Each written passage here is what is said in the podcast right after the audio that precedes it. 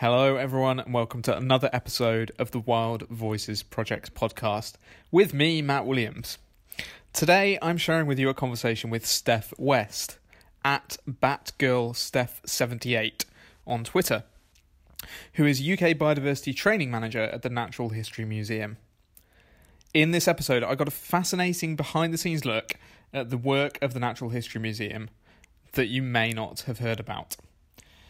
That includes training the next generation of specialist ecologists, and I've put a link to that project in the show notes, and helping to conserve the world's wildlife, as well as preserving specimens of dead animals and lost species. I also learned about Steph's early fascination with bats, hence her Twitter handle, and she tells us about the skills she developed in the financial sector and how those translate across to her career in conservation. Steph also shares her view on what it's like to work at the museum, as well as telling us about how and where the specimens are stored and some of her favourites, including the mysterious sounding spirit birds. You can meet, read more about Steph at another link that I've included in the show notes. And finally, just to say, as usual, that the Wild Voices Project podcast tells the stories of the people saving nature, and that you can find us at wildvoicesproject.org and follow us on Twitter at Wild Voices. And you can subscribe in iTunes or Stitcher. And we're part of Wild Voices Media, a global production team bridging emerging storytellers with aspiring environmental professionals. And you can find out more about that at wild-voices.org. I think that's everything, so let's dive in to this episode.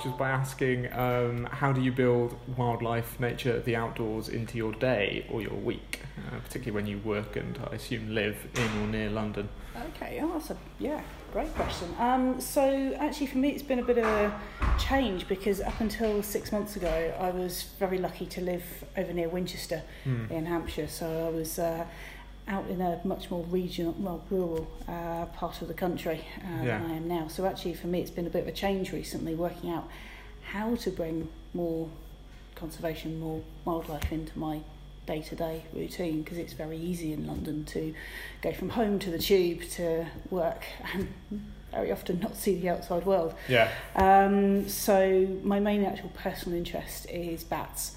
Uh, that's kind of what I grew up studying uh, from a very young age. Mhm. Um, so that's going to be one of my big things for this year is making sure that I get involved and uh, get, get get myself out on bat walks. Um, and I'm going to be helping out a lot more with the moth trapping that we do in the wildlife garden here as Mm. well. So uh, very fortunate in that way. And uh, yeah, just making space in my week to get out and see things. Otherwise, you miss an awful lot. And there's so much exciting stuff in London, wildlife-wise as well. For me, it's quite an adventure actually finding out what's what is right in the heart of urban London. Yeah, have you got any good tips on uh, places in London for people that they may not have heard of or may not have discovered? Um, actually, kind of, it's a little bit the other way around. I'd love to hear as many tips as possible. Oh, you're on the lookout for them. Yeah, I am. I'm, I'm out on the hunt. This is this is my first spring in London, so Oh, um. I'm off exploring. So I'm starting off with the you know obvious the London Wildlife Trust reserves. and, London uh, Wildlife Trust has some really nice reserves in the city, They doesn't do, it? yeah, yeah, some really interesting places. Um, so yeah, I, that's that's kind of my target for the spring is to go out and explore lots of those, maybe some Mhm. of the less well-known ones as well, and, uh, and Yeah. see what I can find. There's also, I mean, my brother used to live in Kennington, for example, and there's Mm. also just, you know, little community gardens that are not Yeah. that big but pack so much into a small space that you just find here and there in London as you go around a corner, which is really great. Yeah, that's that's really true. There are little corners of of solitude, even right in the heart of heart of the city, which are buzzing with wildlife. So so yeah, Mhm. so really looking forward to the opportunity to explore, see what I can find.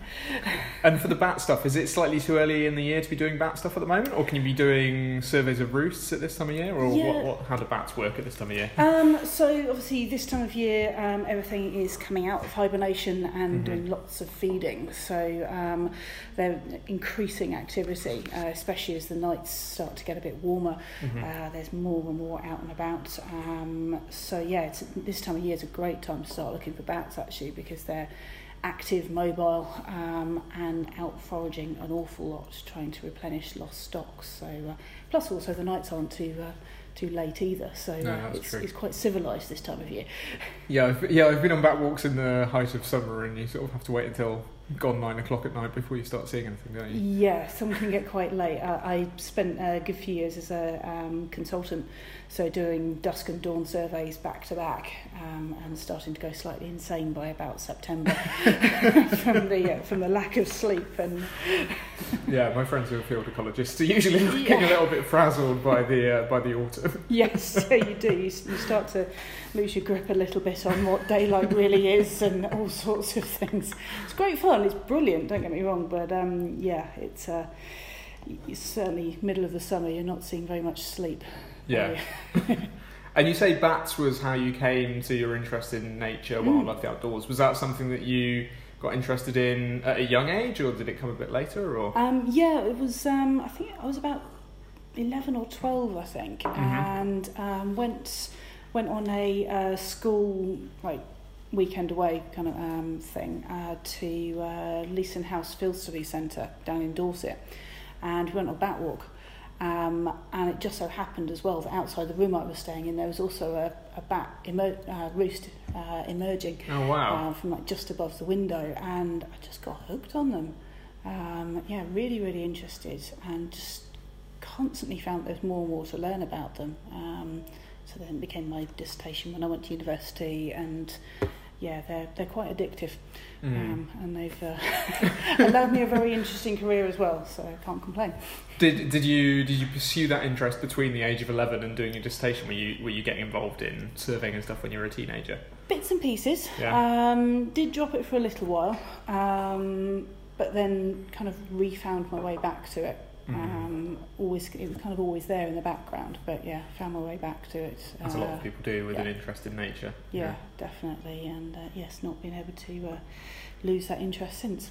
Yeah. Mm. And um, we're sitting uh, downstairs in the Natural History Museum at the moment, which we'll come on to in a minute. But what, what did you do between that dissertation and working here at the Natural History Museum? What what's got you here today? Okay, uh, so it's, my career's been a fairly eclectic mix across um, the conservation sector for in the UK.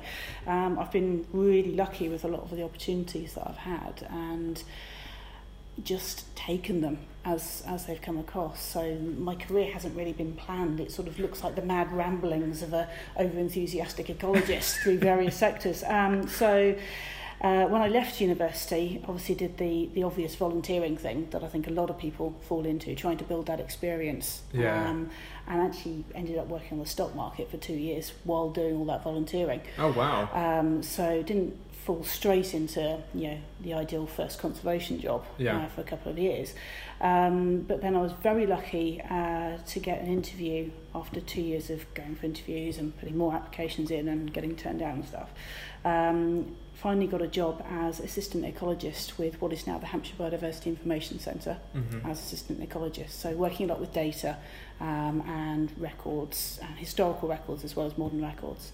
Um, and that was kind of my real grounding um, in the UK biodiversity sector. From there, I then got a promotion within Hampshire County Council, which is where HBIC still sits, um, to senior ecologist, looking at, at uh, planning applications.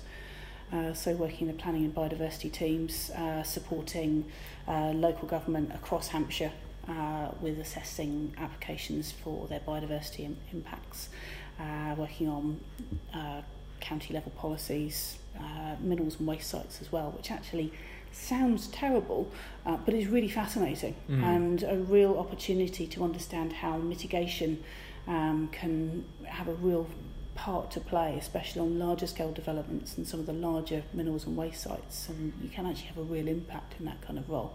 So it taught me a lot about how to work with people who may not Mhm. automatically be interested in conservation or ecology, um, but actually to get some really good solutions for wildlife um, through that kind of role. So I was there for, I think I was at Hampshire County Council for about seven years. And then a friend of mine um, left Sparsholt College, which is an agricultural college just outside Winchester, Right. and um, suggested that um, I might like to apply for his job um, as a lecturer in conservation and wildlife management, which I duly did, and ended up getting one of the then two posts there. Um, so ended up as a lecturer and eventually uh, senior practitioner and course leader on the national diploma and uh, degree courses in Mhm. conservation and wildlife management over there. Yeah. So working with young people and um, career change students, uh, looking at helping them support them in their learning. Um, and then from there to consultancy. You can see where this is going in a bit of a random wander. Um, yeah, from, from that into ecological consultancy, again still in Hampshire, um, but working again principally on bats, but also on environmental impact assessment hmm um, for quite often quite large scale developments. Again, Right. Which so- brings in the planning expertise that you picked up earlier. Exactly, yeah. So it allowed me to kind of do the other side of planning and biodiversity, if Yeah. you like, um, which was very interesting. And then suddenly this job came up um, at the Natural History Museum, and I couldn't resist. the job at the Natural History Museum, working in UK biodiversity, um, and yeah, obviously I've always found this place fascinating, as so many people do, and yeah, again leapt at the opportunity and somehow got it. Well, I want to I want to come on to that very much so in a second. I Mm. find the the stock market thing really fascinating. Was that uh, was that a way to make ends meet so as you could do the volunteering in a Basically, sense? yeah, yeah. Um, it's in no way at all as glamorous as it sounds. I actually came from a, a temp job um, that I went for just to try and get a bit of cash in, really, and Mhm. ended up um, working on the UK gilt uh, treasury market, which is the government bonds um, for the treasury, which are sold off in very large quantities to very large institutions. Um, And other countries at times as well. uh, not no. No. It's mostly to like large scale corporations Mm. and things Okay. uh, that tend to trade in them. But Yeah. it was an odd job because my job was settlements clerk, so it was kind of when trades had failed. So you were kind of jumping into the stock market and trying to match things which hadn't automatically happened. yeah. Um, so rather than on the trading floor, it was more the sort of background kind of thing. It was an interesting insight into that world. Although, although it was a completely different field, were there skill skills from that that mapped across to your your conservation career? Definitely, yeah. Um, it's very fast paced, Mhm. as you can imagine. It teaches you very quickly to be very accurate in what you're doing, Mhm. um, but al- but also to have to work at speed um, and to deal with other people um, who are themselves working in very high pressured environments, very artificial environments. Um, parts of it were lots of fun, actually. The slight adrenaline rush of Yeah. it, I have to admit, I always quite enjoyed, even if I was always mildly confused as to how I ended up there. Yeah.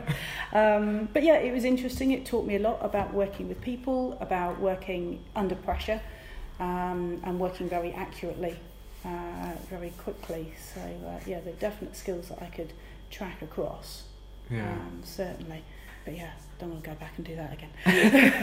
well, I think that's really interesting because, you know, I think it speaks to the fact that, um, you know, having a having a job or a career that that um, that matches with or is your passion is something that you know I feel hugely grateful to be able to do that. Mm. Nonetheless, um, if if that's not an option, or if you go and pursue something in another sector, you can bring very useful things from from that completely different field into into a sector like conservation that other people find very employable and very useful and yeah think- I Definitely. think that's really really really interesting Yeah, some of the confidence that it gives you as well, because Mm. you have to be confident in that sort of situation. It's, it's amazing how many skills do map across mm. uh, to what we do in conservation. Yeah. Um, yeah, yeah, it was it was very interesting, but and also gave me the opportunity to build up a, whole suite of skills, attend courses that otherwise I wouldn't have been able to afford, Yeah. um, get Yeah. us to places to go and volunteer.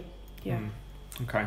So could you say a little bit more about? Um, there's a whole there's a whole raft of questions that I want to ask, but about what your role is here now at the Natural History Museum, and then maybe we can talk a little bit more about the Angela Marmont Centre where we're sitting Sure. specifically as well. Okay, um, so I actually changed roles at the museum um, back in June last Mhm. year.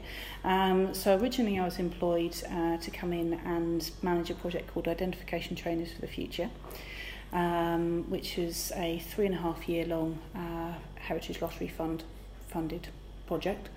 Um, so, uh, but I've actually moved now to what is now my permanent role at the museum, which is as UK Biodiversity Training Manager. Mm-hmm. Um, probably works if I start at the beginning and work my way through all of that because Yeah, it's sure. got quite complicated. Sure. Um, so ID trainers, um, which is the shortened version because identification trainers for the future takes far too long to say.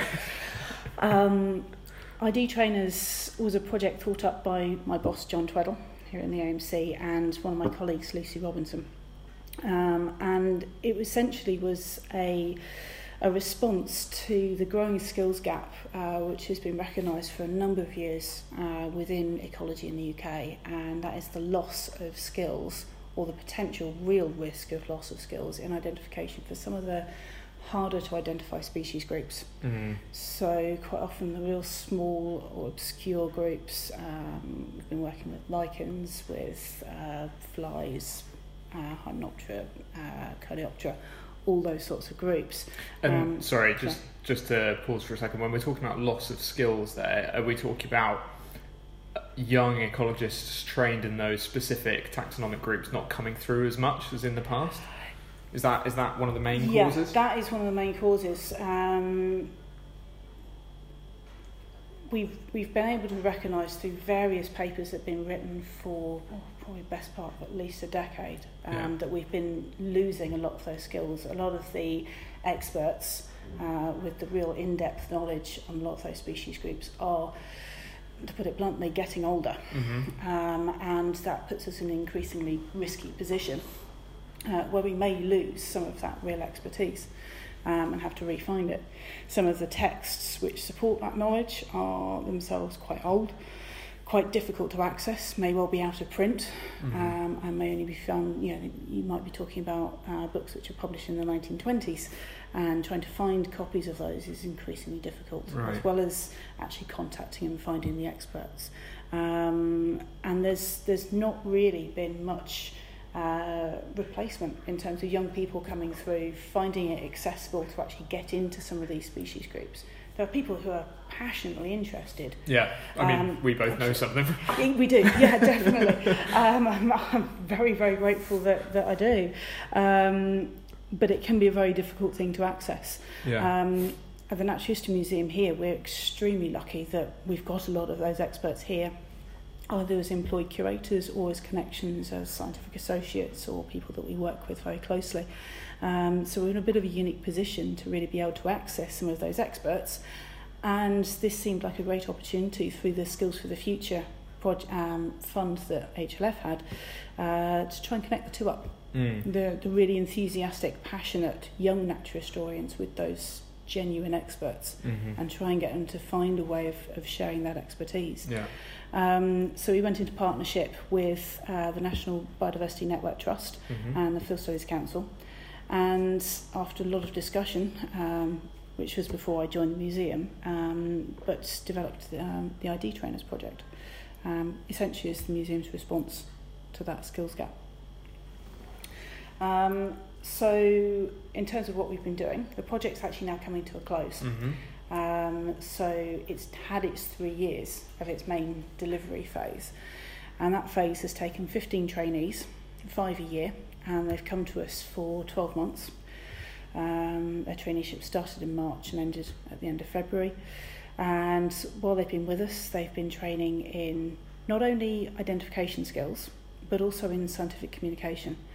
One of our big points for this project was not just to train 15 people, which is a laudable thing in its own right, Yeah. but to actually train those 15 people to be able to communicate that knowledge effectively to other people Right, to be yeah, able to wanted to ask inspire engage Yeah. As many people as possible over the course not just of the traineeship but of their career as well Yeah. um, you can almost think of it as the pyramid scheme of selling ID skills if you want. You know, we train 15 people, but we train them to train others Yeah. um, over the course of however long their, their careers end up being. They can therefore hopefully inspire so many other people and find new and novel ways of teaching ID skills and, and transferring those ID skills as well. Mm. Not just the books and journals that we've often ended up relying on. Um, so yeah, so that's been the main core of the project. Um, we've now finished the training part of it. Um, the trainees are finishing off some of their own final projects at the moment, Yeah. which are new and hopefully different and inspiring and engaging ways of sharing some of those uh, skills that they've learnt. Uh, so we've had the first few of them published on our website already. So could you give an example of what a, a project by Mm. one of the trainees is? So some of the ones that we've uh, completed so far, uh, Mike in the first year did an excellent guide to vegetative identification of orchids. So as opposed to everything which most, well, certainly most field guides on orchid identification, it relies on the flowers, but they can flower for such a short window. Yeah. What are the characteristics of the of the vegetative parts of the plant? So we've got a really in-depth guide to how to do that out of it. Um, we've then had multi-access keys produced. Um, for example, Sally, um, again in the first year, did a lovely one on um, introducing British grasses. And that's hosted on uh, the Field Studies Council tomorrow by, speaking now, tomorrow's biodiversity uh, website um, through a lovely platform that Rich Burkmar over there um, designed and Uh-huh. developed. So using that to communicate, not only through um, the identification characteristics, but through beautiful line drawings and images of live specimens and images of our um, herbarium specimens in the museum as well to give people multiple opportunities, different ways of looking at, at plants. Um, we've got a few more coming up quite soon as well. Uh, so Nikki's just about to finish off one uh, looking at British pug moths. So how to identify those small little moths that you always Those get in your moths that all look the same. Yes. but one of the lovely things is, obviously, here we have an amazing collection of, of Lepidoptera. So she's Yeah. been able to go through that collection, Yeah. find the best, and in some cases the worst examples as well of, of a lot of those specimens, and take really detailed photographs, which Mm. she's then identified exactly which bit on that wing that you're supposed to be looking at Yes. not just you know lovely descriptions, but also here it's this bit here, and Yeah. actually being able to point to it. So that's Sorry, yeah, they don't all look the same. That's that's an unfair characterisation of Yes, but they're very the difficult. differences are very tiny, and they are very very difficult. Yeah. What that's not going to do is the really difficult bit, which is the genit- genitalia dissections. hmm Um, but certainly for most of them, for the visual characteristics on the wings, it should be a really really good guide. Good. Um, so I don't think anyone's mentioned genitalia dissections on the podcast yet. Oops. That's a good tick. Excellent. Thank right. Thank you. Given what we've been looking at with this project, it may come up again. I should warn you. yeah. So, so yeah, some really exciting things still to come from the project. Yeah. You know, the trainees have gone off to exciting new careers all over the country. Um, Right, yeah, I'd be yeah. interested in hearing about that as Yeah, well, what they've yeah. gone on to do. Yeah, they've they've they've gone on to all sorts of things actually, um, and even though um, our last group of trainees finished pretty recently, uh, they finished at the well beginning of March. Um, I think we've now got yeah four out of five of that last group are on to their next thing already, Mm-hmm. um, which in terms of you know recruitment after a training program is amazingly good. Yeah, that's really good. Um, and out of the whole 15, that's 14 out of 15 actively working in natural history, UK biodiversity Yeah, in some shape or other, yeah. um, and all of that in paid deployment as well, um, which is phenomenally good, better than we could have hoped for. Certainly at this stage, which is lovely, and that, that again that ranges from people who come back to the museum and work here. Um, so we've got a couple of people over in curation, uh, so still working with the same specimens they were working with, and in the same teams they were helping out with during their uh, traineeship. Um, Joe is uh, the wildlife gardens ecologist, Mm-hmm. so he's outside um, most of the time in our wildlife garden. Um, but then we've also got people who've gone off to conservation charities, uh, RSPB, London Wildlife Trust, um, Don Valley River Restoration Trust, Earthwatch. Um, so they're scattered right across the UK. Um, and then we've got uh, more government side of things. We've got uh, Christina works for Natural England. Right. Um, so yeah, people have gone off to really great things. Um, incredibly proud of them. Um, I really do feel like you know mother hen sort of sitting here watching the flock disappearing off and doing amazing things and just sort of getting to sit here and very proud Yeah. at everything they're doing.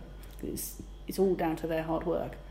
Um, That's really great. Yeah. And just to give people a sense of the journey that these these trainees have been on, Hmm. some of the ones who, you know, for example, on orchids or on grasses, Hmm. when they started the traineeship, where was their, you know, obviously they probably had some ecological knowledge, but where did they start in terms of a knowledge base on the on the species or the tax that they ended up specialising in? very variable. Okay. Um, across across three years, it's been really variable. What we were looking for, and it was a real challenge for recruiting actually the, the 15 trainees, wasn't necessarily their current standard of knowledge, but their passion and enthusiasm to want to learn, and that's a Mm. really hard thing to assess. Um, we've had some people, uh, Katie, um, April, for example, who've come in with a real passion and a real good grounding in their subject matter. Katie in beetles and April in lichens, and they've come in with a, a genuine. This is what I want to study, and they've obviously they've done brilliantly in, in the other areas that we've shown them as well, but they've stuck with it, and their knowledge level has grown exponentially Hmm. um, throughout the traineeship. Others have come in a lot broader, um, Yeah. and some have done specialist placements in one area and then gone off to then do their final project in a different area and are studying something else and are quite generalist. Um, but they've all they've all done amazingly well in spite of that. Yeah. And what sort of things, just to give people a flavour, what sort of things were they doing on a day to day basis to, you know, to, to acquire these skills? Uh, During the traineeship. Yeah, during the traineeship. Okay. Um, so the traineeship was split up into four um, phases. hmm So phase one was a general sort of orientation um, to not only this museum but other museum collections um, around London and the wider UK biodiversity sector. We had some people coming in with no degrees, no science background, Right. um, degrees but in the arts and not in science. Yeah. Um, quite a few career changes coming to us from nursing and security work and, and all sorts of things. So we kind of had to give like a broad overview. Yeah. So the first month was lovely because I got to take them around all my favourite places. Look, isn't this amazing? um, then phase two, which was uh, the longest phase, was five months long, and that was they were balancing their their day to day between working for us in the AMC, so they might have been working on our identification service, they Mhm. might have been helping out with some of our citizen science projects, or coming out with us to events and helping us run the AMC stand, or help us run bioblitzes, that sort of thing. Um, and then the rest of the time they were on identification workshops. So right the way through the main survey season, um, they've done everything from lichens, bryophytes, uh, what else we've done, flies, beetles, uh, bees, ants, wasps, um, all the main groups that we wanted to focus on uh, throughout the traineeship. And they've done week-long workshops on each of them to give them a flavour and an insight into how to tackle that particular group. Mm. And each one of those has been run by senior curators or lead researchers in that particular field. So it's it's been the genuine experts coming down and giving their time uh, to our trainees, uh, which has been fantastic because they've had you know real genuine international leading experts teaching them how to identify these things, going through, holding their hand through some of the trickier bits and pieces, and have then been fantastic mentors for, for them. Um, all of the trainees have had that all the way through their traineeship and beyond as well. Um, they've been able to collect specimens, have a go at identification. If they need verification on it, they've got the wealth of the experience and knowledge of the of the museum behind them Mm. uh, to help them and check and correct them and guide them Yeah. uh, which has been great, and they've definitely all taken advantage of that as well. Um, so yeah, so that was phase two. Uh, phase three, they then picked their specialist subject um, and then spent three months predominantly working in that collection. So going off to a particular curator Mm-hmm. and delving into that subject with a curator. Uh, quite often they were given a specific project or a specific task to do across that three month period, um, so they really could focus on their main subject. Uh, amazing opportunity because then they they haven't been placed here with us, they've been sitting with that group uh, right the way through the week, uh, spending all their time not just with their particular curation placement supervisor, but surrounded by the whole team, visiting researchers who might come in. Um, and they've all taken that opportunity to pick as many brains as possible and see as much of the collection and, and work with specimens. Some of them it's been very hard to actually get to leave at the end of the day. Coming in at weekends Yeah. and doing extra work and things just because they, they have this access to this amazing place. This amazing resource, Um, yeah. yeah, yeah, and why wouldn't you take advantage of that? Yeah. Um, so yeah, so they did that for three months, um, and then phase four has really focused on the knowledge transfer side of it. So developing their communication skills. Mhm. They've had opportunities all the way through the year to do that, um, but during phase four they do um, the award in teaching and education with the Field Studies Council. Right. So they come out with a preliminary teacher training qualification qualification, at Right, the end of it, which really helps.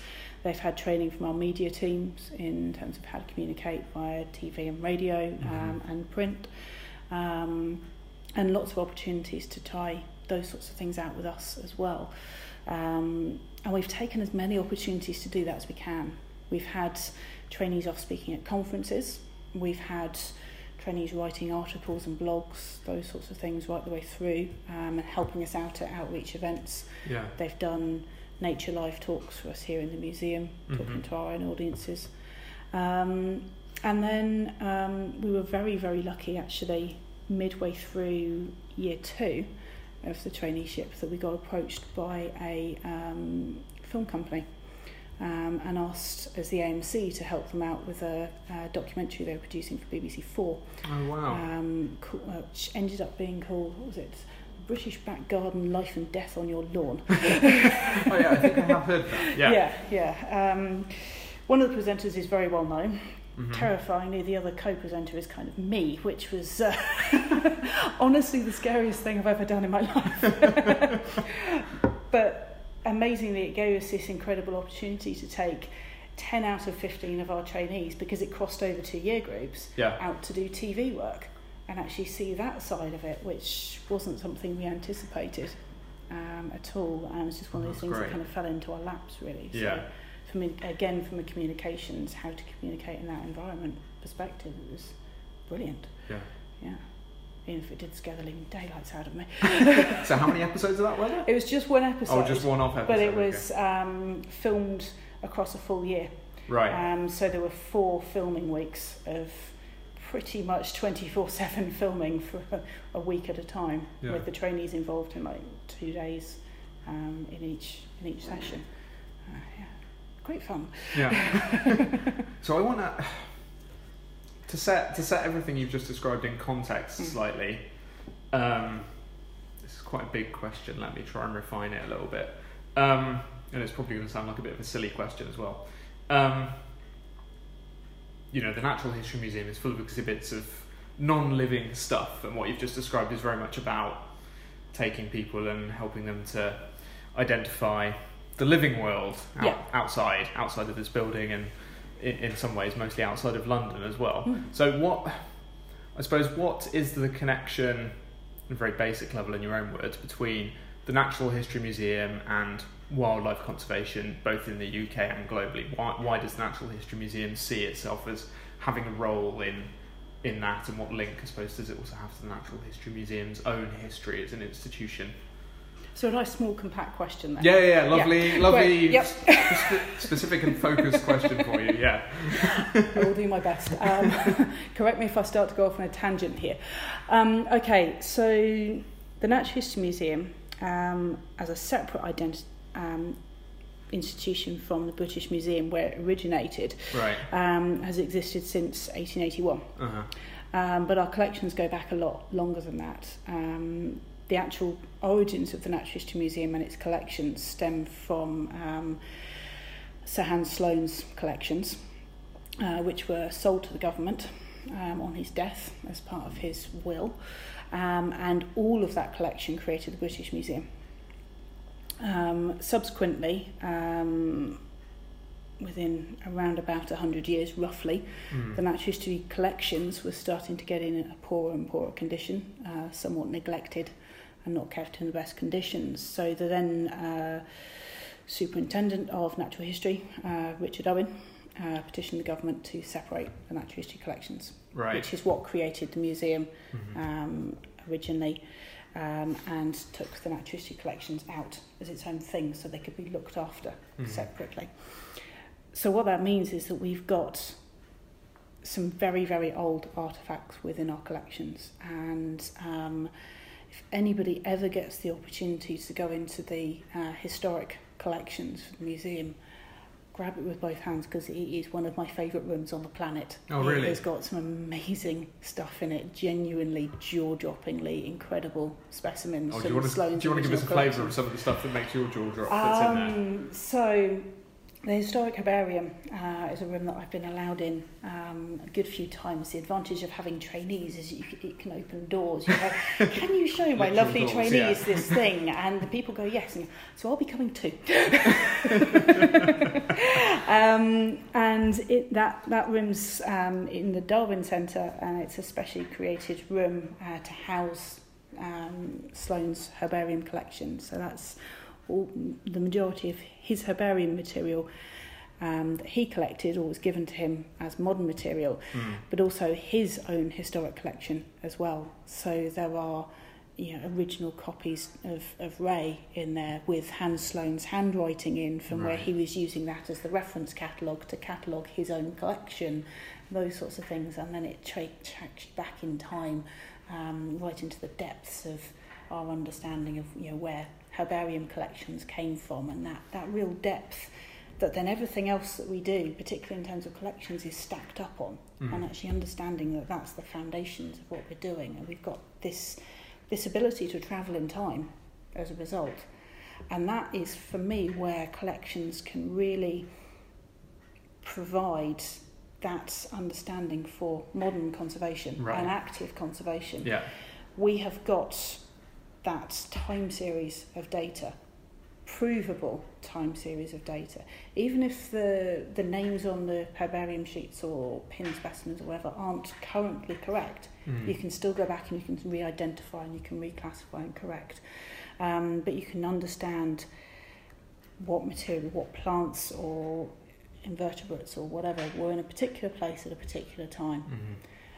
it allows us to then understand what is there now and to run through that whole time series is vital for so many lines of research. Mhm. Most people who come into the museum don't realise the depth of what's here. No. What you see in the galleries is the t- tiniest tip of the iceberg on, on the top of our collections. It's, it's what we use to start conversations about natural history and start to inspire and get people to think about it Mm. but it's far not the depth of our collections at all. We have about 18 million specimens in the museum. you physically couldn't put them all on display. It's hard enough to get around the galleries as it is Yeah. with just those few bits and pieces which are out on. I mean, yeah, it must be a tiny percentage that's actually visible to the public on in Very the much displays. so, yeah. Um, I saw something today which um, referenced the fact that we have 8 million butterfly moth specimens Wow. within that collection, just of one species group. Yeah. um, sat in the collections. And we then have about 300 to 350 scientists working back of house in the museum studying all of those specimens. And that's just here, that's not the researchers that are using our collections and the amateur naturalists who are using our collections Mm. constantly to, for their own research. The reason they're doing that is, is because of the quality of the data, which is sat with those specimens. Um, if you do see some of the older collections, again, I'm going to use herbarium as an example because it's a great example of it. We've got material from, say, the mid 1700s. They may have been re um, reaccessioned onto modern herbarium paper, but we've not lost any of the original record. We might have transcribed it, but we've also got the original handwriting with the original data label that went with that particular specimen. Mm-hmm. We've kept all of that so it stays all together. Because we've got material from, say, the 1750s, 1850s, 1950s, 2000, 2010, we can use that to track what's changed over time. One Right. project that my, my manager, um, John Tweddle, is working on at the moment comes from a citizen science project we ran a couple of years ago uh, called Orchid Observers. Might have come across it. I think I've definitely heard of it. I wanted to ask actually whether there's a concrete Mm. example of a you know a UK biodiversity conservation project that illustrates how the Natural History Museum can you know how it plays a role in conservation. Yeah, active Orchid. Observers is, is for me the perfect example of how this should work. Right. We've got a fantastic time series um, of, of information for orchids. Yeah. They're beautiful plants. They press terribly. They look awful. But- Much better in real but- well in out Yes. in the field. Absolutely, they look far better in uh, in uh, well in, in life. Yeah. Um, but we have got this fantastic collection, and a lot of that has got the place they were recorded, the exact date they were recorded, even right back to a good couple of hundred years ago, and we've got material after material. Hmm. And then we can go out and we can collect new data. Now, the Orchid Observers from a citizen science project worked in two ways. It helped us to digitise that original collection. So part of it was just done through an online platform. People could log in and they could help us transcribe all of the data labels. Right. That takes time. Yeah. Natural historians are not best at handwriting sometimes, um, to say the least. Some of it is an almost illegible scrawl. But Mm. with multiple people looking at the same terrible handwriting, you can normally get a, an agreement on perhaps what the date that that specimen was collected. Yeah. Because certain orchid specimens flower for a relatively short window of time, you therefore know when they were flowering. Do that over 200 years, and then within the Orchid Observers project, we had people going out and photographing and sending us photographs of current Today's flowering orchids. dates. Yeah. Um, we could then look at whether or not flowering seasons had changed. We can then map that with well-known environmental data for the UK, rainfall, temperatures across the seasons, see what's changed with that, with climate change, has that affected the orchids? Can we use that depth of our collection, that ability to time travel through when these things were flowering and prove what's actually affected flowering season? And it turns out we can. Oh, and were there any results from that Yeah. project? So we've we're still working on the statistics from it 'cause it's Yeah. a very large project, Yeah. um, producing an awful lot of data. So we're still working on it, but the initial indications um, show that. And now I'm going to have to do this from memory because this is not my project, but it's to do with the climate in February, on average, which seems to be affecting a, a good proportion of the 12 orchid species we particularly focused on in that Mhm. in that project.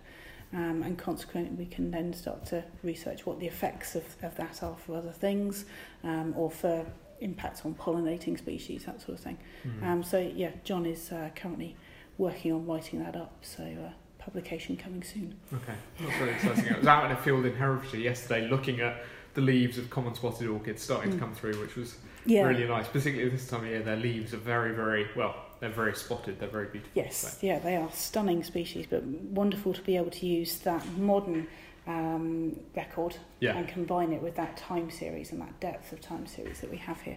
So that's a really powerful illustration. What you're saying is that you can take that huge wealth of historical data that the Natural History Museum is almost unique in having. Yeah.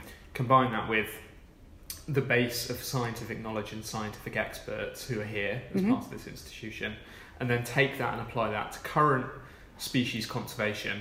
And the Natural History Museum is thereby playing a key role in, you know, uh, research on species conservation in the UK today, and potentially also interventions to help those species as well. Is there an example, maybe not with the orchids, but is there an example of where the, the Natural History Museum's role has helped to then, you know, lead to lead to further action for a species, whether it's in the UK or internationally? I'm going to have to go with yes, but off the top of my head, I'm really struggling to think of examples. We, we, that is the sort of work that we are doing constantly, Yeah. um, looking at how we can work with conservation organisations, Yeah. not just nationally but globally as well. Yeah. Um, some of that will be connected to monitoring um, incoming species Uh-huh. into the UK. Um, so, um, again, this comes down to the ability to identify things. If if you've got really good species experts and taxonomic experts, you can recognise when new species are coming in. Yeah. That's got potential implications, not only in terms of recognising the effects of, say, climate change, but also potentially has agricultural impacts or silvicultural impacts as well. Mm. Um, so we can start to look at, you know, if we've got a potential new pest species coming in um, as well. So there are examples of that kind of work going on in our collections teams and research teams right across the museum. And it's not just UK as well, obviously. There are um, global implications for a lot of that as well. We're not far from a, a national collection. Because we the, are an international are collection. global as well, aren't Exactly, yeah. And we're involved in a lot of projects right the way around the world. Some of them you might not expect Mhm. as well. Um, I was actually just at a talk this afternoon about the DeWorm3 project uh, that we're coordinating, which is a project um, funded by the Bill and Melinda Gates Foundation, Mhm. um, looking at human uh, soil parasites. Uh, so soil helminths and how they affect human populations in Africa and Asia, Huh. um, and different ways of controlling um, the effects on humans uh, through understanding the parasitic worms, which which Mhm. may affect them, particularly in rural populations um, in less developed parts of the world. Um, so those those sorts of things as well. So we can have uses uh, globally for both conservation and things like human health and um, agriculture as well. I think this is one of the things that I'm really glad that we've touched on because, as with so many organisations, you know, I had a had a good look through the Natural History Museum website and found stuff about um, about work on deep sea trenches and work on Antarctic penguins, and was you know surprised by the the breadth of work that the Natural History Yeah. Museum is involved in, which is excuse me much more than you might assume if you just came and visited the museum for a day, and is obviously Yeah. fantastic. But like you said earlier, that visit to the museum is then a, a gateway to starting that conversation with people about the, the whole range of work that the Yeah. museum does. Absolutely, and that's one of the reasons why we've we've changed all of the exhibits in in Hintze Hall, in the main hall for the museum. Could you say a little bit more about that? Yeah, um, so I mean, a lot of people will have heard about Dippy going out on on tour Yeah. um, and Blue Whale coming in. Hope and the whale, Hope, right? Yes, that's Yeah. right. Yeah. Um, so obviously, Hope herself as a specimen is a great example of positive conservation. The Mm. increase in numbers in the blue whale um, globally, uh, and then having that specimen there allows us to talk about that and allows us to start that kind of conversation. Mm. But each of the specimens in those wonder bays around the hall um, give us an opportunity for different conversation, ranging from deep time and exploration of space through the, the section of meteorites Yeah. that's there, which I just as a single object find fascinating. The fact that we have an object there that's four and a half billion years old and is stunningly beautiful, Yeah. But is the origin, you know, the, timed with the origins of, of the solar system Yeah. is fascinating. Right the way through to a case um, which is designed to show the diversity of insect life on Earth um, and a very cleverly designed display um, which allows us to talk about all of the different invertebrates, um, different body forms, different life histories, and just the amazing diversity of, of insects Mhm. on the planet. Um, yeah, so each each one allows us to look at our science in a very different way. Obviously, there's also a great big dinosaur in there as well. Wouldn't be the same place without those. Um, I wanted to go back to something you mentioned a moment ago, which is the. I was wondering if you could say a bit more about the what digitization is and the importance of it, and what the, the kind of Mm. digitization project that the museum is undertaking of its collection. Yeah, so uh, we've set ourselves a lot of very ambitious targets to try and digitise our collections. Now, Mm. doing that for 80 million specimens, just saying 80 million specimens and trying to digitise them sounds like a lot of work. Yeah. When you bear in mind that some of those specimens could be an entire dinosaur through to a microscope slide. Yeah. And the scale and difficulty between the two of how to catalogue those digitally means this is a very long and time consuming project. Um, but of course, it offers so many opportunities. London is not the easiest or cheapest place to get to Yeah. for a lot of people. Yeah. Um, globally, of course, but also nationally as well. Um, a lot of people do come here, but it takes effort for a lot of people to get here. The more we can digitise and digitise good quality, not just images of our specimens, but the data as well, the Mhm. more people can use our collections, and therefore the more they can contribute towards all aspects of science. And when you say images, these are, correct me if I'm wrong, these are often 3D images of the specimen, aren't they? Some that people can can access online. Yeah, some can be. Um, obviously, that is itself a very time consuming process to try and take 3D images of everything. Um, so, for certain things, for example, um, I think we've digitised all, most of, uh, the British butterflies and moths. Right. They are flat, they are not as 3D because you don't need it. Yeah. but you can scan an, an image, a lot of uh, Lepidoptera, pretty quickly as a result. So, you can take good quality photographs Mhm. and you can photograph the data labels and then they're stored as a digital collection. Part of that is security. If something were to happen to the museum, we've also got that digital collection and that record, Yeah. which is important. Um, but also it means that people can access the collections off-site all the way around the world. Some of the specimens which we have digitised um, from a 3D perspective can therefore be used in different ways. So, for example, um, if you came in through the Earth Gallery's entrance, you would have Yeah. met Sophie the Stegosaurus. Yes. um, so she has been 3D scanned right. in very high quality 3D scan when she was first bought by the museum. Uh, they scanned her in a lot of detail, um, which is brilliant um, as a digital record, but also means that people can study her in different ways. So that 3D model has been put into software which allows us to understand how a stegosaurus moves. So look at gait analysis um, and how a stegosaurus would actually have walked Yeah. in a way that you can only infer through looking at the skeleton as a static object. Um, equally, that specimen that you saw there is the actual specimen. It's not a cast, it's not a model of the specimen, it's the real thing. Yeah. Um, that also, in a way, makes it difficult to study because you can't keep taking bits and pieces off an actual display if you want to study such an exciting specimen Yeah. but you can now 3D print it.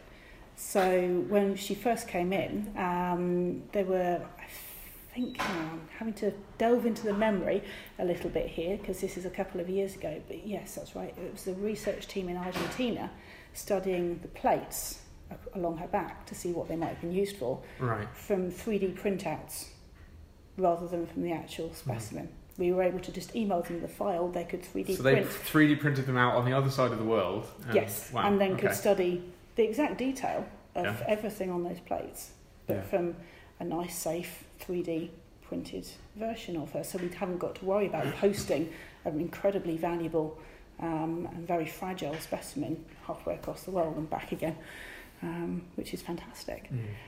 More locally, um, one thing that I'm going to be working on, um, along with colleagues here, um, both in the AMC and across the museum, is looking at how we can use digitised specimens as a better training resource. So my new role now that we're coming out of ID trainers is looking at training going forward for the museum for Right. UK biodiversity. Yeah. Um, and again, we've got the same issue that the museum's difficult to get to. Love to have workshops on here every day of the week, but people Yeah. can't necessarily get here for week-long courses. They put, put, pay to put themselves up in hotels. Yeah. It's expensive. If we can create some form of online training platform at some point, and this is what I'm hoping to work towards over the next couple of years, we can then use those digital specimens to help people to study and understand train, and be learn. trained remotely. Yeah, Mm. yeah, for both for training and for just their own study and resource. Mm. Um, so we're looking. We've, we have a synoptic collection of um, British invertebrates and various other bits and pieces that we regularly get as inquiries. Um, house just next door from where we're sitting now, and that's going to be one of our targets uh, to digitise. Is to, to digitise that collection. So we have an online synoptic collection that people can come in and use as a as a resource. Mm. So yeah, hopefully that will happen quite soon. Cool. I wanted to also get a bit of a bit more of a flavour of what it's like working here day to day for you. So, uh, through a couple of questions. Um, first one being that um, well, a couple of times um, you very generously let uh, a focus on nature come and have a couple of meetings here. Mm. And last time we were here, you took us through and showed us some of the some of the specimens. Um, so you've already mentioned the herbarium, but I wanted to ask: Are there any are there any particular groups of specimens or any single individual specimen among the 80 million? So you know, easy to narrow it down. Um, that you know you've got a particular fondness for or. Uh, interest in or that particularly striking or that you often show to people like us when we came and visited? Yeah, so I think each of us in the AMC have kind of got our favourite little trail through the collection that we like to take out for kind of show and tell because they're the, the nice ones. Um, one of my favourite things actually in the Synoptic collection is our butterfly moth collection. Mm. Not only do I have a little bit of a soft spot for uh, bat food, sorry, moths, um, uh, it's itself a beautiful example of a Lepidoptera collection and how useful that can be. Um, the bulk of our butterfly moth collection within the Synoptic is one person's collection um, that was given to the museum. And not only have you got male and female and a couple of variants normally for each almost every specimen Mm. which would come species which would come into the UK with the odd missing rarity and vagrant. You've also got the pupal case and the caterpillar, and in some cases the egg as well. So there'll be yeah, like a tiny little bit of stick with a little egg stuck in there. Yeah. And having that collection, um, I've rarely seen a collection so good, particularly in terms of the caterpillars. They are not easy things to, to do at all, Yeah. and they're beautifully done. And it's always my favourite. It's my kind of go-to. I can kind of open almost any drawer out of that collection, and there's there's something phenomenal in there, um, which might be something which is quite a common species, but to know that you've got that complete record of its life cycle, I think it's for me that's one of my favourite bits anyway. Yeah, I think if I remember correctly, you showed us a death's head hawk moth. Was Yes, one of them. yes, That was- I, I took out the shiny case for you guys. Yeah. yes, yeah. I think what's that one got in? It's got death's head, privet hawk moth, and convolvulus. I think in, in the same yeah, drawer, yeah. isn't it? So Privet was in there. Yeah. I think. Yeah, yeah. Yes, That was so it's- particularly amazing. It's a yeah, it's a very nice drawer to bring out when you're doing a bit of show and tell around the collection. Yeah. One of the most striking things, actually, um, maybe you could say a little bit about this, was the technology that's used to used to store the specimens. Oh yeah. So um, I mean, the part of the building we're sat in at the moment is not the beautiful Waterhouse building, the 1881 Yeah. building.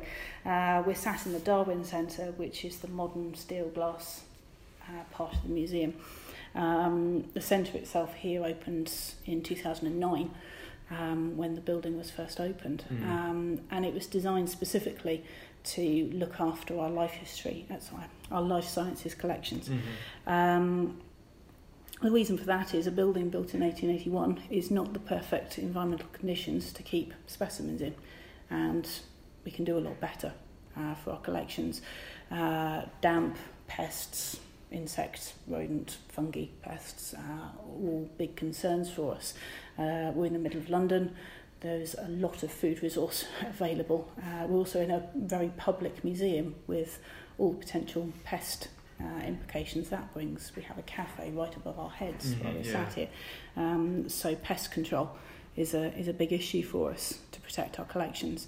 The building of the Darwin Centre and that collection space that you went into was a really big part of making sure we can control um, and look after our collections, not just for now, but hopefully for you know for the future, um, without using a lot of the noxious chemicals which we used in the past. Right. Um, so the build, the, the room that you went into is pretty heavily environmentally controlled. It's kept at low humidity and low temperature uh, because it retards the ability of fungal pests and insect pests to, to grow. Uh, we have to be really careful, obviously, as well about what we take in there. So there's no food and drink, um, and no outdoor coats or bags or anything like that. The higher risk uh, pest uh, carriers. Yeah. Um, and then we also have to think about space as well. We only have so much space. We cannot expand the, the footprint of the Natural History Museum anymore Mm. um, because there's a lot of London in the way. yeah, you're pretty surrounded. yes, the Science Museum might object if we start Yeah. heading in the other direction. um, so we've got to be really conscious about, about space. So we've got compressor units which don't compress the specimens, um, but are mobile um, uh, storage cabinets. Sort of on runners. Yeah, that's right, You yeah. can- So you can compress a whole suite of units together without Yeah. having corridors in between and then just open up to create a corridor. yeah. So you can just put more cabinets in to the same space. Um, the room that you went into um, with when, when you last came in here, Yeah. um, imagine that going up for eight floors. Right. And that's a fair proportion of the dry store collection for life sciences. Right. Not everything. We haven't been able to get everything in there just yet. Yeah. But and even at this scale, we've obviously we, we have room for expansion of our collections because we want to keep that time series going. We don't want to stop. We have to keep collecting to keep the value of our collections going. Mm. If that makes sense, we need modern examples so that in the future people still have that time series. Yeah. So we need expansion space, um, which is at a premium. Right. So that So will some of that maybe happen off site? Are, are all 80 million on site No. at this present time? No, we have got off-site storage Right. areas. Um, obviously, people will probably know about the whole Sister Museum over at Tring. hmm Um, so that houses our bird collections. So almost all of the um, taxidermy preparations and certainly all of the, the skin preparations. Then it's also got an amazing egg collection and what I find most fascinating in there, a bird nest collection Oh, wow. which is tucked away in the basement. And it's, it's a fantastic collection of not just a specimen and object, but a record of behaviour. And in some cases, behaviour that will never be seen on this planet again because the species have gone extinct. Yeah. Um, so that's a fantastic collection. And we have off-site storage areas as well for uh, a- a lot of the times, I think, our larger um, taxidermy things. There's only so many rhinos you can fit in before you need some kind of might be the warehouse title- kind of that- arrangement. That may be the title of the podcast. That's a great episode title, I think. There's only so many rhinos you can fit. I saw this beautiful phrase on the website as well, which was bird spirits, which obviously Hmm. means birds that are embalmed in, in liquid, Yes. but sounded as if, you know, you're kind of keeping specimens of birds' souls, which sounded very beautiful. Well, that does, doesn't it? Really like that. Yeah, yeah, um, yeah. Well, well, the other half of the Darwin Centre, the other like wing of the Darwin Centre, is our spirit collection. Yeah. Which, when you put it like that, does sound like we're collecting souls a little bit. Oh gosh, I'm never going to be able to look at it the same way again. Um, yeah, so that's our that's our spirit collection, which. Yeah. Ranges from large tanks, and if anyone's been on the Spirit Collection tour, we've seen uh, obviously the uh, rather large uh, giant octopus specimen Oh, wow. down there, um, and yeah, all the way through to you know uh, spirit collections for far smaller objects. Again, multiple floors of, of cabinets in in spirit collection as well. So just to very quickly pick up on that then, there are tours that give people the Mm. chance to see some of these kind of behind the scenes Yes, bits of yes. the museum. Yeah, and there are tours of the spirit collection which happen, I think, every afternoon or most Oh, right, okay. afternoons. So, Yeah. so yeah, they're um, no longer free, but they're not, you know, vastly expensive because we want people to be able to access our collections. Um, and it's a great opportunity to get that real behind the scenes flavour, Yeah. definitely. And the other thing as well, which which is also free, is the um, the nature live talks that we do on most Fridays and Saturdays, um, because that's one of our scientists coming out and they'll bring out their favourite specimens from the collection and things, and you get to have that one-to-one conversation almost with, with one of our scientists and see what what their passion is as well. Mm. So they're definitely worth doing. Cool. What's it like? Uh, what's it like working with the people here? What's the community like? How many people are actually employed or work here at the museum every day? And what's it like working with you know such a range of, I guess, world leading experts on various things? Yeah. Um, you know what? It's inspiring. Yeah. I absolutely love it. Again, one of the advantages of the ID Trainers project has been um, the fact that it's given me that opportunity and that reason to go off and speak to so many people right the way across the museum. Mm. That's not just our life science scientists, but um, we've tried to bring in some of our earth scientist colleagues as well. Um, and a lot of work with our public engagement team. Uh, who've offered placements and training to our trainees. Um, so I've yeah, been at liberty really to go off and speak to whoever I want to. And sometimes you, you realise you're having lovely conversations, whether or not it's through work or at a Christmas party or just in the common room. And suddenly you're having these amazing conversations about people's research or work or what they're interested in. And yeah, I've found so many people here who are fascinating and, and fascinated by what they do. And I find it just inspiring. Mm-hmm. Um, absolutely day to day. Um, could you say a little bit more about what it is you've been doing since you started in your new role in Hmm. June last year? If I remember that correctly. Yeah, that's right. So um, in June last year, I transferred over to a new role of UK Biodiversity Training Manager. Mm-hmm. So um, within the Angela Marmont Centre for UK Biodiversity, we've got three main streams of work. One of them is our identification and advisory service, Mm-hmm. um, which is both a public and a commercial service, which uh, people can come in and show us things that they found. For example, a member of the public can literally come up and ring the doorbell here and go, I found this, what is it? and we'll try to help them find an answer to it. Yeah. Um, through to amateur naturalists who want to come in here and do their own study, might not have their own microscope, they can come in and use ours. Right. Um, so it's that kind of level of support we do that Uh-huh. there.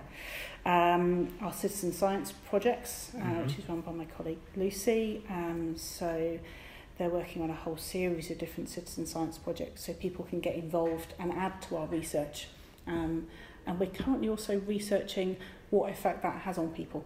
So we've got a new project called Learn CitSci, uh, which is about understanding the learning that our citizen scientists gain and what they get from Right. partaking in citizen science, particularly young people, Yeah. which is really interesting. Um, people have been doing citizen science for years, um, but no one's really studied to see what the citizen scientists get out of it. Um, which hopefully the answer is going to be quite a lot. It would be a whole range of things would have thought, from the from the knowledge to, um, you know, relationships with other people to mental well-being benefits from being Absolutely, outside. yeah, we certainly hope so. Yeah. Um, so we're going to be studying that over the next few years Hmm. um, and trying to understand the the wider benefits of citizen science, not just the research benefits of Yeah. that kind of being able to crowdsource data. And then there's my stream, which is about training, Mhm. which um, essentially is the legacy of the ID Trainers project. A lot of these grant-funded projects, they run for three years, for example, this one, and then they stop, and then nothing happens. And they were wonderful at the time, but all of that just goes away and it just stops. And we were very conscious that we still have that role to play in being able to support um, identification training um, in the UK um, through the AMC. And we want to find out how we can do that best. So I've started off by talking to various groups about how we can best support them through training. So Mhm. that's included AFON, we had a bit of a chat, Yeah. um, National Biodiversity Network, those those sorts of people, um, and various amateur natural history groups who come in. Um, no one, as far as I'm concerned, is uh, able to escape without telling me how we can help them more, help them to understand and love um, our natural history better. Um, so I'm currently writing a new strategy for the museum, uh, looking at what we do over the next five years to help develop that programme. Right. I'm really conscious as well uh, that we don't just train the same old, same old. One of the things that I think natural history training needs to work on is the diversity of people coming into this sector. It's something we started with ID trainers and looking at how we can increase the diversity of people applying to that sort of role. Mhm. Um, so I'm keen that we create a program which is accessible to as many people from as many different walks of life as possible. And that's why I'm so keen on things like online training so that people don't physically have to come in here. They can access us from wherever they are and Mm. whatever their lifestyle um, requires them uh, to be able to access how they can interact with us um, and how we can capitalise on their interests and give them opportunities to learn more. Um, so yeah, so I'm writing the strategy at the moment for some of the things that we might explore over the next five years. Some of them are going to be starting pretty quickly. Yeah. We've got a great program of ID training workshops that we develop for ID trainers. Oh, great. It'd be ridiculous to throw those in the bin. Yeah, yeah, yeah. Our curators put so much effort and time into developing those Yeah. programs um, that hopefully we'll be able to keep running um, several of those Yeah. um, over the next few years, and hopefully from that develop a program which will help people develop more and more skills in natural history, either for interest or for careers Yeah. going forward as well. So that's that's what I'm really working on now. Fantastic. Um, and uh, what um, I suppose what advice would you have for young people who might be in the conservation sector or thinking of getting into the conservation sector and want to specialise in identification, ecology kind of skills? I'd say the first point is keep that enthusiasm. Mm-hmm. It's very easy, especially when you're starting out in that career, to get a bit disheartened. Mm. Um, sometimes it takes a little bit of time, but there are so many fascinating and amazing things um, to learn um, that never get disheartened by Yeah. it. Um, get in touch with people, talk to them. Even you know, one thing that I've learned, particularly through working here, I mean, coming here in here is a new, even though I've been working in natural history for a long time, volunteering in natural history for a long time, Yeah. actually going up and talking to international experts was a bit scary, to be honest with you, to start with, until you realise that they're lovely people who are passionate and love their subject matter an awful lot and want to share that knowledge with so many people as well. Yeah. And if you can connect with people, go to the conferences, go to the workshops, um, go out and meet people, talk to people, um, you'll find people who are more than willing to show you what they know and, and guide you as well. So it's yeah, it's about finding that passion and finding other people to support Mhm. you in it. I think, which which really makes a difference. And that's great that there's, you know, as fantastic as the three years of the identification training was and being able to train those 15 young people, it's great that there's something more long term Mm. that that will hopefully start to address in a more systemic way what we spoke about almost at the beginning, which is that that lack of people coming through into this these specialised areas that we really need for for the future in ways that you've described so ver- you know very well. yeah, Yeah, that's that's what we what we were very very keen on, is that we didn't just stop. We've Yeah. we've really got some fantastic momentum going on um, through the ID Trainers project. We really want to continue that. We're just working out the best way to do that at the Mhm. moment. So hopefully, lots of exciting things to come very shortly. Cool. Um, I'm trying to think if there was anything else that I wanted to ask about. Oh, um, is the is the wildlife garden here a particularly kind of useful resource? Could you say a little bit more about that? Because obviously that's a that's a um, you know you've got live wildlife there, I suppose. Yes, yeah. I mean, in, in a way, that is our, our one live exhibit um, for for the museum. Um, so yeah, we've we've made use of the wildlife garden throughout the ID Trainers project. Um, it's great having that resource right there on the doorstep, um, and it's something we're hoping to grow and expand um, over the next few years as well, and actually broaden that garden out across the wider grounds of the museum. Um, hopefully over the over the next few years too. It's Yeah. it's fantastic to have it there. Um, yeah, and hopefully we can do more and more with it as well. Cool. I think that's everything that I wanted to ask about. But is there anything that you wanted to cover or say that I haven't brought up? Um, no, I don't think so. Actually, I think we've we've talked about hopefully quite a lot that's of interest to people who might listen. Um, yeah, I mean the only thing to add in is that if people do want to come in and Mm. use the centre's facilities, then um, you can just look under the take part section of the museum's website, and that will show you how to get in touch with us. Um, whether or not that's to get us to help you with some of your identification or to come in and use the centre's facilities because it's here to help Yeah. natural historians who are Yeah. enthusiastic and passionate. So yeah. Yeah. Well, I don't want you to be overwhelmed by um, by requests, and I'm sure, I'm sure you probably won't be. But um, you know, for, as an example of focus on nature, we've come and had our committee meetings here, just in this meeting Yeah. space that we're sitting in right now, Yeah. a couple of times, which has been fantastically useful Mm. because it's uh, when we're spread across the country and we don't have an office, we all work online. It's been fantastic to have a physical space to come and meet and be able to have those conversations in person. Yeah. So it's a fantastic resource for conservationists and ecologists to to be able to draw on, and Yeah. it's been great that you've you and the centre have been able to be so generous in